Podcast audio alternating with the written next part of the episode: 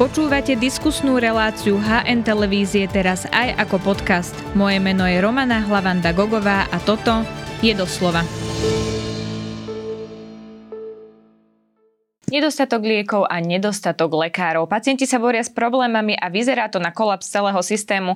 Môžu v tom kľúčovú rolu zohrať farmaceuti. Otázka na Ondreja Súkela, prezidenta Slovenskej lekárnickej komory. Vítajte v relácii doslova. Ďakujem pekne, dobrý deň prajem. Pán Súkel, tak dlhodobo tu máme nedostatok niektorých liekov. Vlastne už od pandémie sa boríme s tým, že ako keby stále vypadávali. Asi každý z nás sa stretol s tým, že prišiel do lekárne a povedali mu, že aktuálne je výpadok tohto lieku.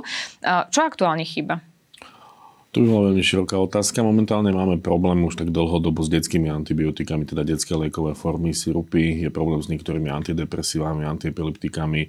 Potom také chronické výpadky sú imunoglobuliny, teda infúzna liečba, ktorá sa používa pri nejakých imunologických problémoch. Uh-huh. Dá sa povedať, že v každej farmakoterapeutickej skupine sa nájde nejaký adept, ktorý vypadne na 2-3 týždne, na mesiac alebo aj na dlhšie obdobie. Teda tá situácia je pomerne taká dynamická, mení sa zo dňa na deň a možno to, čo poviem dnes, už e, zajtra platiť nebude a naopak. Takže eh, chvála Bohu máme ešte momentálne dostatočné množstvo výrobcov, ktorí v prípade, že vypadne jeden máme tých alternatívnych výrobcov, že vyrábajú dva a traja, to isté, ale... Umiem, Presne to som sa chcela opýtať, že či sme aktuálne v situácii, že keď vypadne nejaký liek, tak je to veľký problém pre pacientov, alebo stále majú možnosť nejaké alternatívy? Väčšina, väčšina alternatív existuje. Povedzme, keď aj vypadne nejaká fixná kombinácia lieku, ktorý obsahuje dve, tri liečiva, tak stále to vieme nahradiť napríklad že bude pacient neužívať jednu tabletu, ale tri tablety. U tých detských liekových foriem sa niekedy vieme baviť o tom, že podrvíme tabletu pre dospelých a podobne, ale prináša to isté nepohodlie do života pacienta a mhm. častokrát tí pacienti ani nie sú spokojní s tým, že by mali napríklad meniť liekovú formu a podobne a teda obiehajú lekárne. Ale na druhej strane, pokiaľ pokiaľ, pokiaľ ten liek nezoženiem v dvoch, troch, štyroch lekárniach a pokiaľ jednoznačne dostanem tú informáciu, že je vypadnutý, nedá sa objednať, nevidím zásadný zmysel v obiehaní lekárne, respektíve nejakom kontaktovaní, ale tedy treba už sa zamýšľať na tú alter, alternatívu. Uh-huh. Prečo to vlastne tak, že liekov ako keby nemáme v lekárniach dosť, e, alebo že sú takéto výpadky? Ono tie výpadky, oni sú súčasťou systému dlhodobo. Vždy to bolo, že nejaký liek vypadol. Teraz vypadávajú aj lieky, ktoré užíva veľa ľudí. Keď vypadlo, Takže je to viditeľnejšie. Je to viditeľnejšie. Mm-hmm. Keď vypadlo niečo, čo užívalo 10 ľudí v republike, tak to nebolo také markantné. Ale keď chýbajú detské antibiotika, tak, mm, tak, tak jednoducho to viac vidíme. A tie výpadky momentálne sú spojené s viacerými faktormi. Je to jednak energetická kríza, ktorá tu bola, bol výpadok mnohých surovín, vojna vojna na Ukrajine priniesla uh, zastavenie niektorých takých obchodných, uh, obchodných, obchodných stykov. Pandémia sa podpísala na mnohých, na mnohých zmenách, napríklad tým, že chýbal personál niekde a zároveň tým, že ten trh je globalizovaný a mnohé, mnohé suroviny potrebné na prípravu liekov vyrábajú jeden, dvaja výrobcovia, uh-huh. tak tým pádom celý trh je odkazaný. No to častokrát vidno, aj keď napríklad sa stiahuje nejaká šarža niektorého lieku, stiahne sa jeden výrobca a zrazu prestanú byť aj tí ostatní výrobci. A tedy je zrejme, že povedzme nejaká surovina, ktorú používa každý, bola problémová, bola, je tu jeden, dvaja dodávateľia a teda, a teda sme všetci na to odkázaní. Uh-huh. Do toho celého vlastne prišiel štátny ústav na kontrolu liečiv s informáciou, že zo Slovenska sa teda nelegálne vyvážajú lieky. Oni hovorili o hodnote viac ako 4 milióny eur. Ako je možné, že sa takéto niečo deje? Tá suma bude určite vyššia, pretože vlastne problém s vývozom liekov tu máme už viac než 10 rokov. Keď si vezmeme, tá prvá taká protireexportná legislatíva bola príjmená v roku 2016 uh-huh. s tým, že tie problémy začali byť markantné už od roku 2013-14. Tedy sa to trošku stoplo. Následne sa ten trh nejako prispôsobil a odtedy pravidelne prebiehajú novely zákonov, ktoré reagujú na tie výmysly, ktoré si dotyční vymyslia, aby, aby, aby dokázali tie lieky dostať von. Problém s reexportom je ten, že na Slovensku je cena liekov regulovaná na priemer troch najnižších cien v rámci Európskej únie a teda mnoho liekov my máme, e, máme najlacnejších v rámci Európy a keď je ten finančný rozdiel zaujímavý, oproti zahraničiu, tak je logické, že tá motivácia vytvára subjekty, ktoré sa budú zaoberať tým, aby ich nakúpili čo najviac na Slovensku a predali ich, predali ich niekde v zahraničí. A pri dostatočne vysokom objeme to dokáže robiť tie 4 milióny možno v rámci jednej firmy a pár mesiacov. OK, pretože podľa Šuklu nemáme dosť dát na to, aby sme podobné nelegálne vývozy vedeli nejakým spôsobom odhaliť v čase, keď sa dejú a oni tvrdia, že konajú iba na základe podnetov. Hm. Tak vedia medzi sebou aj lekárne odhaliť tú lekárne, ktorá nelegálne vyváža? Odhaliť je možno silné slovo, ale viete, ten trh na Slovensku je malý a vie sa. Hej, ľudia sa poznajú navzájom a teda vie sa, čo kto robí. Ale tak ako aj povedal Retel Šukul, problém je niekedy s dokazovaním, pretože vy viete, že niekto niečo robí nekale, ale nemusí to byť na druhej strane nejaký či už priestupok alebo správny delikt.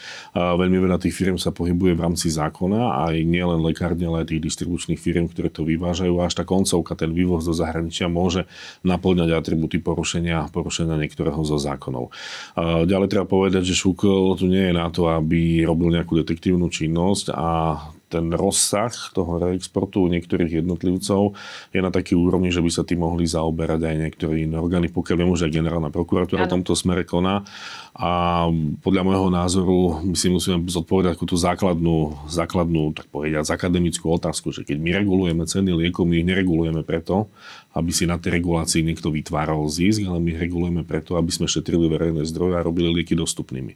Ak pokiaľ niekto tú reguláciu využíva na to, aby si zlepšil ekonomický výsledok, tak je to zneužívanie tej regulácie. Ale treba povedať, že my licenciu a povolenie lekárňam nedávame na to, aby predávali lieky distribútorom, ale na to, aby zabezpečovali lieky pre ľudí. Zároveň distribútory nedostávajú tú licenciu na to, aby vyvážali lieky von, ale aby zabezpečovali tú distribúciu na území Slovenskej republiky. Majú to takto to napísané v povolení dokonca. Uh-huh. A teda si treba položiť možno otázku, či tá taká mantra voľného pohybu tovaru eh, by nemala byť, a už sú aj vyjadrenia Európskej komisie, že tie štáty môžu primať opatrenia na to, aby zabezpečili dostupnosť liekov pre svojich občanov a teda by bolo vhodné, aby sa prísnejšie posudzovalo a možno aby sa aj zmenila legislatíva tak, aby tie lieky, ktoré majú regulovanú cenu, majú byť dostupné pre našich pacientov. Že aby... aktuálne je to nastavené tak, že je tu možnosť vyvážať tie lieky, ten systém ako keby treba upravovať, pretože je to jednoduché, proste nelegálne vyvážať do zahraničia? Určite áno. Poprvé, eh, lekárne majú možnosť predať maximálne 4 balenia eh,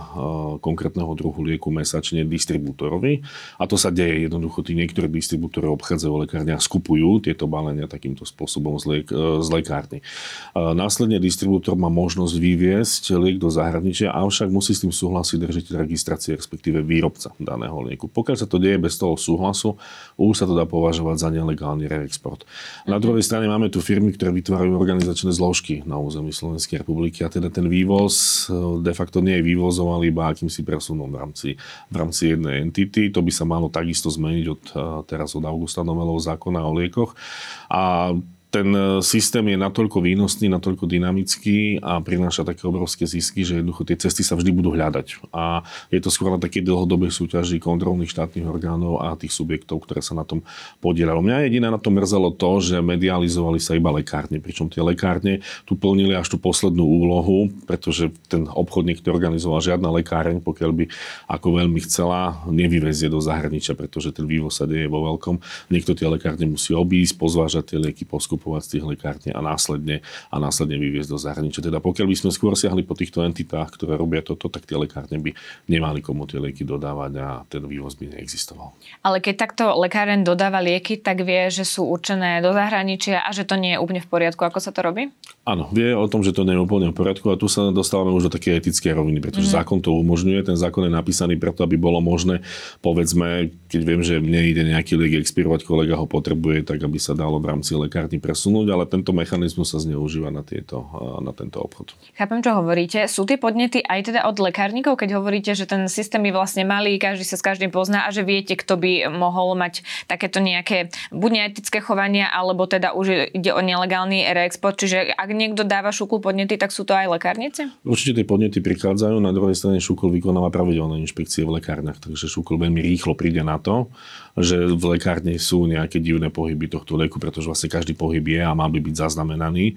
Aj tieto prípady, ktoré boli medializované, teraz tam nebol až tak problém s tým, že oni predali tie lieky nejakým distribučným firmám. Tam bol problém s tým, že šlo o lieky, ktoré boli objednané prostredníctvom e, informačného systému na mimoriadne objednávanie liekov a tam je klauzula, že ten mhm. liek sa musí vydať pacientovi. Takže tu nebol problém s tým, že oni niečo predali, ale s tým, že to nevydali, nevydali pacientovi. Plus u niektorých lekární, pokiaľ viem, tam bol problém, že falšovali lekárske predpisy na to, aby sa dostali k, týmto liekom. To znamená, že tu ani my nejdeme ani tak postihovať reexport, budeme postihovať iné delikty, ktoré s tým reexportom iba súvisia. Mm-hmm, dostaneme sa aj k tomu, ale vy ste povedali aj dávnejšie, že firmy, ktoré to robia, sú pomerne známe. Ako je teda mm. možné, že my vieme, kto to robí a aj tak sa to deje ďalej? Tie firmy sú pomerne známe, oni sa tým nejako netajú, oni posielajú mailom ponuky do lekárny. My vieme, ktoré firmy takýmto spôsobom skupujú lieky z lekárny, majú distribučnú licenciu a je na, či už na štátnom ústave alebo na iných orgánoch, aby tie firmy skontroloval a zistil, čo sa s týmito liekmi deje. Pokiaľ viem, robili sa rozličné, rozličné druhy zmluv o uložení tovaru, o presunie tovaru, také rozličné obkľuky, ktoré v konečnom dôsledku neboli v rozpore s legislatívou, aj preto každoročne e, ministerstvo reagovalo na takéto takéto, na takéto pohyby tým, že sa novelizoval zákon o liekoch a vždy tam pribúdali nové, nové skutočnosti, ktoré majú tomuto exportu e, zamedziť, ale v konečnom dôsledku my si musíme uvedomiť, že tá silná motivácia je taká, že ona vždy vygeneruje nejaký nový nápad. Preto by bolo vhodné možno začať pracovať na odstraňovaní týchto motivácií a nechcem povedať, že máme dosiahnuť obrovské ceny liekov, ale minimálne sa priblížiť cenami liekov okoliu, tak aby to nebolo zaujímavé. Lebo keď si vezmeme, že lieky, ktoré sa od nás vyvážajú, sú bežne dostupné v Rakúsku, Maďarsku, Česku a tá cena nie je nejaká, drama, nie, nie je nejaká dramatická. Keď niečo u nás stojí 10 eur, tam stojí napríklad 12, eh, lebo ne, ne, ne, nevyvážajú sa iba tie najdrahšie onkologické a podobné mm-hmm. lieky, ale vyvážajú sa už aj tie lacné lieky. Takže, to by ale výrazne pocítil pacient. Možno pacient, možno verejné zdroje, ale my si na druhej strane musíme povedať, že my tu nerobíme posledných 15 rokov nič, iba znižujeme ceny liekov. E, jednoznačne. Možno tu ľudia až takto necítia, ale v konečnom dôsledku my máme lieky, ktoré pred 10 rokmi, stá, pred 10 rokmi boli na úrovni desiatok, stoviek eur, dnes sú na úrovni jednotiek eur. Ten cenový tlak tu je a nemusel by to pocítiť až tak pacient a ten vývoj vo farmácii, v lekárstve vôbec nekopíruje nejaký ten spotrebiteľský kôš, ktorý tu máme a rastú ceny v konečnom dôsledku všetkého. Akurát u liekov sme stotožnení s tým, že tie ceny majú neustále klesať. Uh-huh. Keď sa dostaneme ale k lekárňam, tak my uh, vieme podľa Šuklu, že ich má byť 29, ale nevieme, ktoré lekárne takto konali. Uh, podľa riaditeľa Šuklu je tá pokuta, ktorú by mohli dostať 50 tisíc. Toto je dosť, aby to prestalo, takáto činnosť, vyvážanie, kupovanie liekov a podobne? Závisí od toho, komu sa tá pokuta udeli. Pokiaľ sa tá pokuta udeli nejakej malej lekárni, ktorá si v úvodzovkách pomáhala tým, že pár kusov lieku predala nejakému distribútorovi, tak to môže byť Likvidačné. lekárne až likvidačné, mm. pretože tie výnosy tých lekární sa pohybujú možno v stovkách eur mesačne, možno v tisíckach niektorých väčších. Pokiaľ sa tá pokuta udeli tomu, kto tie lieky skupuje a následne ich vyváža do zahraničia, tak je vysoko pravdepodobné, že tie subjekty už takou pokutou počítajú vo svojich rozpočtoch a že tá pokuta nemusí im nejako, nejakým zásadným spôsobom ohroziť. Aký môže byť ten obrad na takomto niečom, keď môžu rátať s tým, že 50 tisíc môže byť tá pokuta? Sú firmy, ktoré dokážu mesačne vyviesť lieky v hodnote okolo milióna, viacerých miliónov eur. A vieme, že tých firiem je niekoľko. Vieme, že tých firiem je niekoľko. Uh-huh. Ako zmeniť ten systém, aby sa takéto niečo robiť nedalo? Je to iba o tom, že potrebujeme zdražiť lieky, lebo toto bude mať asi nejaký veľký spoločenský odpor. Ja si viem predstaviť, že dnes aj dôchodcovia hovoria, že dávajú polku svojho dôchodku len na lieky. Čiže uh, robiť to takto niekto pocíti. Čo ešte iné vieme spraviť, čo by napríklad pacient nepocítil? Oh len meniť legislatívu? Meniť legislatívu a na druhej strane možno aj tie vyjadrenia. Ja chápem, že sú dôchodcovia, ktorí veľa platia za lieky, ale napríklad minulý rok sa na doplatko zaplatilo približne 40 miliónov eur menej celkovo ako v rok predtým, pretože sa uplatňuje limit spoluúčasti. Len treba vedieť s týmto limitom spoluúčasti e, pracovať, pretože pokiaľ napríklad máme liek, ktorý vyrába 5 firiem, 4 ho majú bez doplatku a jeden má doplatok 20 eur, tak ten pacient, ktorý sa dožaduje tohto lieku s doplatkom 20 eur, nemôže povedať, že dopláca, pretože on má možnosť nedoplácať, ale máme stále veľa ľudí, ktorí lipnú na konkrétnej značke lieku. Teda možno aj to správanie a tá dôvera ľudí voči tomu, že my máme na Slovensku dostatočne saturovaný trh generickými liekmi aby sa začali tieto lieky viac využívať, by takisto vedlo k zniženiu doplatkov. A druhá vec je možno taký zmeniť chápanie lieku. My sme dlhé roky pracujeme na tom, že liek je štandardný tovar spotrebiteľský. My nechápeme nejakú vzácnosť lieku, ono to možno znie tak trošku nadnesené, ale treba si uvedomiť, že liek je terapeutický nástroj, že to nie je tovar, ktorým sa má bežne pohybovať hore-dole po Európe, ale ako náhle sa ten liek dostane do lekárny, je to niečo, čo je určené pre pacienta. Takisto by sme nechválili nemocnicu, keby rozpredala skalpely alebo fonendoskopy, že by mala nejaký dobrý hospodársky výsledok, lebo chápeme, že tieto veci tým, že sa dostanú do nemocnice, sa stávajú, nie, sa stávajú liečebným nástrojom. A takto by ste mali začať pristupovať aj k lieku. Uh-huh. Mali by sme viac monitorovať pohyb liekov, máme na to dáta, máme na to nástroje, ako monitorovať a jednoducho vytesniť zo systému tých, ktorí do neho vstupujú nie za účelom poskytovania starostlivosti chorým ľuďom, ale za nejakým biznisovým účelom. Podľa mňa to môže byť relatívne jednoduché, treba na to nastaviť pravidlá, nastaviť legislatívu, ale nastaviť aj naše myslenie, aby sme nemysleli si, že biznisové hľadisko je všetko, ale v prvom rade v zdravotníctve má byť, má byť na zreteli ten chorý človek. Mm, s týmto sa dá len súhlasiť. Je toto syndrom Slovenska, nelegálny reexport, alebo sú viaceré krajiny, ktoré s týmto majú problém v Európe? Sú viaceré krajiny, ktoré s týmto majú problém. Vyváža sa aj z Česka. Tam boli takisto po o, vydávané veľké sankcie. Teda mm. reexport nemôžno považovať za niečo, niečo nelegálne, niečo nesprávne. Reexport sa deje vo všetkých odvetviach a využívanie cenových alebo kurzových rozdielov v rámci pohybu tovaru je relatívne bežná bežná vec. Otázka je rozsah, v akom sa to deje a druhá otázka sú, je spôsob, ako k tomuto cenovému rozdielu dochádza. Pokiaľ dochádza k cenovému rozdielu na voľnom trhu, tak je to úplne legitimné, že to niekto ten cenový rozdiel využije. No, že tu k tým cenovým rozdielom dochádza vplyvom zásahu štátu, ktorý tie ceny reguluje a ten tá, tá regulácia nie je samoučelná a teda možno všetko to, čo tú reguláciu využíva, považovať za zneužívanie. Uh-huh.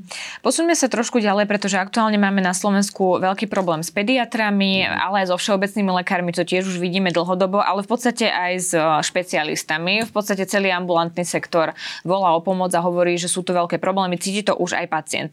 Prečo som bol v tomto štúdiu ex-minister Rudolf Zajac, ktorý na to celé povedal, že do systému podľa neho treba zapojiť viac lekárnikov. On hovorí, že z lekárnikov, že sme ich zatlačili do kúta, pozeráme sa na nich ako na lepších drogistov, teda predárov, dro, predaj e, drogistického tovaru, tým mal na mysli. A, a hovorí, že sú to tiež poskytovateľia zdravotnej starostlivosti, ktorých vlastne vynechávame z celého tohto systému. Vy s týmto súhlasíte, že treba, aby ten systém neskolaboval, do toho viac zapojiť lekárnikov? Nielen lekárnikov, my si musíme povedať, že naša legislatíva pozná 27 zdravotníckých povolaní a treba zapájať všetky zdravotnícke povolanie. Keď hovoríme napríklad o absencii či už všeobecných lekárov alebo, alebo pediatrov, dovolím si povedať, že vzdelaná, šikovná, erudovaná, špecializovaná sestra v spolupráci s lekárnikom dokáže vo významnej miere v nejakej dedine povedzme zastúpiť toho lekára a vytvoriť tú základnú selekciu prípadov, ktoré možno toho lekára by potrebovali a uh-huh. ten lekár môže byť niekde, niekde inde a odoslať za týmto lekárom. Pretože keď si uvedomíme, že obrovské množstvo návštev lekárov, my dnes dosahujeme v porovnaní s Európou výrazne väčšie množstvo návštev lekárov ako, ako v ostatných krajinách, by možno ani lekára nepotrebovalo a napríklad tá skúsená sestra v spolupráci s farmaceutom by dokázali tieto, tieto prípady nejakým spôsobom selektovať, pretože bežná výroza nejaká nepatrí do ambulancie lekára na to, aby lekár povedal, že chodte do lekárne a zabezpečte si nosové kvapky a niečo od kašlu. Teda, teda áno, tí lekárnici už sú vo svete využívaní nielen na výdaj liekov, ako je to u nás, ale lekárnici sú zapájani napríklad do dlhodobej chronickej starostlivosti. Sú ako si to mám predstaviť? Povedzme si, napríklad vo Veľkej Británii máme projekty starostlivosti povedzme o diabetikov, astmatikov, ktoré sú platené z verejných zdrojov. Mm-hmm. My dnes vieme, že napríklad taký astmatik, ktorý dlhodobo užíva nejakú inhalačnú liečbu, Tie inhalátory sú vysoko sofistikované systémy, dnes nie je to nejaký bežný sprej a treba ich vedieť používať, aby sa tá látka dostala tam, kam sa dostať má. Je dokázané, že pokiaľ sa s tým astmatikom nepracuje, že povedzme dva roky niečo inhaluje a používa a nikto s ním nepracuje, tak tá efektivita liečby klesá o 40 až 60 pretože mm-hmm. ten návyk dochádza k vynechávaniu dávky, dochádza k takému ledabolo striekaniu toho a podobne. A teda raz za 3 mesiace nejaký, nejaký nácvik tej inhalačnej techniky vykonávajú farmaceuti napríklad vo Veľkej Británii a sú to platení z verejných zdrojov ako edukácia pacienta, diabetici, monitoring hladín, odsledovanie dlhodobej glykémie, máme uh, glukózové senzory, kde všetky tieto parametre farmaceut dokáže vyhodnotiť. Farmaceut má vysokoškolské vzdelanie s mhm. obrovským množstvom medicínskych, medicínskych predmetov, kde dokáže tieto veci reálne zhodnotiť. My ne, ne, nehovoríme o tom, že farmaceut mal teraz diagnostikovať, ale či už pacienti, ktorí sú diagnostikovaní, sú kompenzovaní, sú nastavení na dobré liečba, vyžadujú nejakú, nejaký monitoring, nejakú starostlivosť, toto dokáže robiť farmaceut, plus nejaká základná selekcia. Keď sa robila aj na Slovensku napríklad projekty zamerané na nejaký screening, um, zachytávali sa napríklad bežné meranie tlaku, zachytávali sa pacienti, my sme zistili, že obrovské množstvo ľudí chodí svetom, ktorí sú asymptomaticky, nemajú žiadne príznaky, či už by to boli bolesti hlavy alebo niečo podobné, ale majú vysoký tlak. Podobne sa ten monitoruje cholesterol, glikovaný hemoglobín, glykemia a podobne, že dnes tie technológie sú natoľko lacné, natoľko prístupné a že stačí k ním dať človeka, ktorý dokáže tie výsledky čiastočne interpretovať a dokáže povedať, že vy máte nejaké nejakú formu rizika, ktorá si možno vyžaduje intervenciu lekára. Čiže nejaké formy prevencie sa dajú robiť? Aj prevencie. Napríklad ľudia nevedia, ale pred mesiacom dvoma bol vydaný štandardný, štandardný postup pre uh, prevenciu kardiovaskulárnych ochorení vo verejných lekárniach. My dnes vieme, ako treba postupovať, ako treba pracovať s týmto pacientom. Na druhej strane si treba povedať, že uh, je to, je to všetko síce fajn, ale značenia to nikto robiť nebude. A jednoducho, pokiaľ my nedofinancujeme nie len ambulancie, nemocnice a podobne, ale nedofinancujeme sektor ako taký, pretože my dnes farmaceutov neplatíme vôbec, my platíme iba lieky, tak e, to nikto robiť nebude. My musíme začať pozrieť sa na zdravotníctvo ako systém, musíme sa pozrieť na zdravotníctvo so všetkými možnosťami, ktoré ponúka a povedať si, čo kto dokáže a za aké peniaze. Uh-huh, lebo napríklad podľa novely, ktorá prešla v parlamente nedávno, by od nového roka, od 2024 bolo možné očkovať sa proti chrípke v lekárniach. Čiže toto je ten krok správnym smerom, lebo ono sa potom volalo už dlho, že na chrípku, aby sme zaočkovali viac ľudí, vieme, že máme nedostatok zaočkovaných ľudí proti chrípke, by sme mohli očkovať v lekárniach a tak vlastne to očkovanie priblížiť bežnému človeku, ktorému sa nechce ísť k lekárovi, nemá na to čas alebo na to proste proste zabudne. Čiže napríklad takto? Je to jedna z možností, ale ako aj minister Zajac, keď tu bol, povedal, že sláva, ako objavujeme koleso, ktoré už funguje 15-20 rokov v ostatných krajinách a áno, tá legislatíva je prijatá. Hovorí sa, že od budúceho roka by sa mohlo začať očkovať, ale na druhej strane treba povedať aj to B, že tá legislatíva je pomerne náročná. Splniť podmienky, ktoré, uh-huh. ktoré sú položené na očkovanie v lekárniach, nebude až také jednoduché.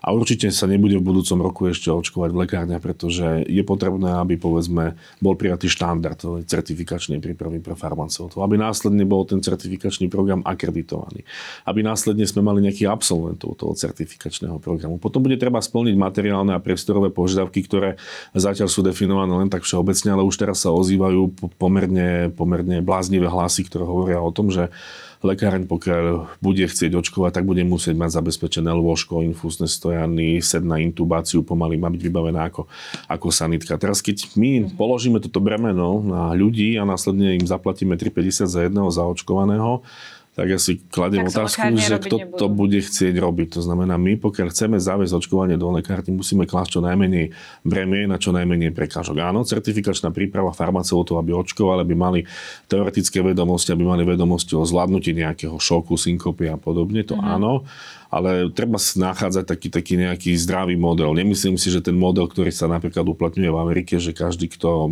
má v nemocnici nejakú uniformu, môže zaočkovať, ale aj v tých lekárniach zase teraz vytvárať nejaké samostatné miestnosti s ložkami, infúznymi stojanmi a setmi na intubáciu podľa mňa nie je až taký dobrý nápad. Takže budúci rok sa nezaočkujem v lekárni, ako som predpokladala? Uh, v budúcom, pokiaľ by všetky tie procesy, ktoré majú prebehnúť, prebehli v tom ideálnom čase a v ideálnych termínoch, tak e, by možno mohlo by v budúcom roku byť zo 10-20 lekární, kde by sa ľudia mohli zaočkovať. Uh-huh. Je potrebné toto všetko? Mať lôžko a všetky tie veci odborné, ktoré ste menovali e, z toho praktického hľadiska? Vy sa na to pozeráte, že to je nadbytočné? Podľa mňa je to nadbytočné, keď si vezmeme, ako sme očkovali teraz COVID. Nahnali sme 10 tisíce ľudí do telocvične a išli jeden za druhým. A, takže, a to bolo nové očkovanie, ktoré sme nepoznali, ktoré dovtedy neexistovalo. Očkovanie proti chrypke je vysoko bezpečné očkovanie. Štatisticky prípada 0, nič prípadov nejakých nežadúcich reakcií, ktoré by vyžadovali nejakú, nejakú zásadnú intervenciu. A, treba povedať, že pokiaľ by takáto nejaká nejaká, nejaká príhoda nastala aj v ambulancii, lekár, takisto lekár to určite nebude riešiť, ale volá záchranku, pretože tá je kompletne vybavená na to všetko, mm-hmm. čo je potrebné zvládnuť. Teda teraz netvrdím, že teraz máme k očkovaniu pristupovať nejakým halabala spôsobom, ale dovolím si povedať, že základné zvládnutie neod, podpory neodkladných životných funkcií, teda ten kurz, ktorý majú všetci lekári a ktorí budú absolvovať aj farmaceuti na to, aby zvládli tú pomoc, ktorá sa má poskytnúť predtým, než príde profesionálna záchranka, toto je potrebné zvládnuť. Uh-huh mať základnú výbavu a možnosť podať niektoré lieky, ktoré sa či už pri šoku alebo pri niečom inom podávajú. A na druhej strane teraz vytvárať k tomu nejaké luxusné priestory, ktoré si budú vyžadovať špeciálne polovateľné lôžko, infúzne stojany a podobne, ja považujem za veľmi zbytočné. Uh-huh. Um... Vynechávame stále lekárne z celého toho systému a lekárnikov z celého toho systému, pretože napríklad aj v pandémii sme mohli mať lekárne ako tie miesta, kde by e, chodili pacienti na, na testy, aby vedeli, že či sú teda infekční alebo nie sú infekční. Do tohto ako keby lekárne neboli zapojené. Tak je to chyba, že na nich nemyslíme pri celom tom, pri celej tej tvorbe toho systému na Slovensku? Určite áno, ja už som v tomto systéme 20 rokov, z toho 10 rokov sa pohybujem v nejakých týchto uh, orgánoch komory a teda zažil som veľa ministrov, poslancov, štátnych tajomníkov a tých nižších úradníkov ani nepočítam. Uh, stále mám pocit, ako keby my sme nedokázali prekročiť nejaký ten taký, taký, taký, nazvem to problém, že máme lekár dlho, dlho nič a potom sa kde si potácajú ostatné zdravotnícke profesie. Uh-huh. Medicína, farmácia a zdravotníctvo sa však vyvíja natoľko, že my musíme integrovať do starostlivosti o pacienta všetkých, pretože nie je možné, aby nie je v ľudských silách zvládať všetko to, čo sa má zvládnuť. Eh, vezmime si napríklad eh, to testovanie, ktoré ste spomínali. V susednom Rakúsku sa testovalo v lekárniach za zlomok nákladov, eh, za ktoré sme testovali u nás. U nás my sme vytvorili unimobunky za pol miliardy eur, kde tých ľudí v konečnom dôsledku, áno, boli tam predpísané nejaké personálne požiadavky, ale v konečnom dôsledku tam skutočne v tých skafandroch bol poblekaný kadekto a boli na to aj kontroly samozprávnych krajov, ktoré, ktoré, ktoré prišli na to, že tam nevždy boli zdravotníckí pracovníci, či už lekári alebo sestry.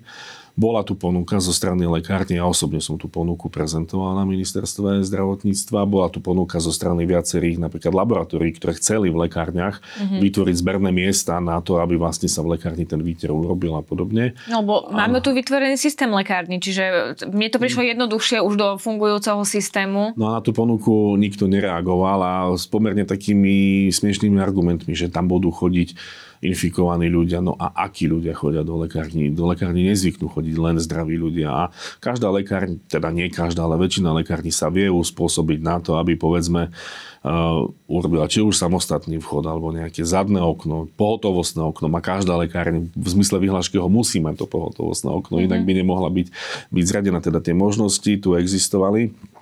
Do, dokázali by sme to určite urobiť nie za pol miliardy eh, eur, ktoré sa to urobilo, prípadne Momik, ale dokázali by sme to urobiť oveľa lacnejšie. Nikto to nereflektoval. Teda ja si myslím, že toto môže byť pre nás takým poučením a mm, možno ten taký abnormálny, taký, taký absurdný strach, ktorý tu je, že by sme dokázali zapojiť do systému niekoho iného, by už mohol trošičku podľa mňa aj tak ustúpiť. Prečo je to tak, že sa nepo, nepočúva aj na vaše ponuky, že tu máme farmaceutov, že tu máme vysokoškolsky vzdelaných odborných ľudí, ktorí by nám vedeli pomôcť odľahčiť ten systém, ale nevyužívame ich. Ako to vyčítate? Ja by som to možno čítal aj tak, že možno chyba je trošku aj v nás. Nie sme dostatočne prebojní a že my prichádzame stále s odbornou ponukou založenou na dátach, citujeme zahraničné skúsenosti, máme vedecké poznatky nejaké a možno je jednoduchšie postaviť si poutík pred Národnú radu a pobúchať po ňom, ale to nie je náš štýl. Málo verejne kričíte? Asi áno. A na druhej strane farmaceuti sú mm, polovička lekárne v laických rukách a sú radené laicky. A my sme skutočne odsunuli lekárstvo do tej takej biznisovej sféry. Potom sa nečudujme, že sa s tými liekmi obchoduje kadejako. A možno nastal čas, aby regulátor, teda štát, ministerstvo zdravotníctva a všetky tie subjekty, ktoré sú s tým spojené, začali rozprávať o tom, že lekárstvo je zdravotná starostlivosť. Že to nie je nákup, predaj liekov, ale že to je zdravotná starostlivosť. Mm-hmm. Takže tu je možno... Uh, to by sa malo stať takou témou, ktorá by bola na úrovni ministra možno celej vlády, aby si, keď si zoberieme teraz máme pred voľbami žiadna politická strana, slovo lekárnik, farmaceut, lekárň nemá v programe, nepočíta s tým. Máme v niektorých stranách také bláznivé nápady, že treba e, v rámci reformy liekovej politiky dostať lieky do obchodov. Neviem, čo, to, čo odborné to prinesie. Takže ja si nejaké zásadné nádeje po týchto voľbách takisto nekladiem, pretože nie sú tu vedomostné ani, by som povedal, také kapacity, ktoré by chceli v tomto smere niečo urobiť. Tak uvidíme, ako to budeme, budeme, bude pokračovať, budeme to samozrejme sledovať. Ďakujem veľmi pekne, že ste si na nás našli čas. To bol Ondrej Sukel, prezident Slovenskej lekárnickej komory. Ďakujem pekne za pozvanie.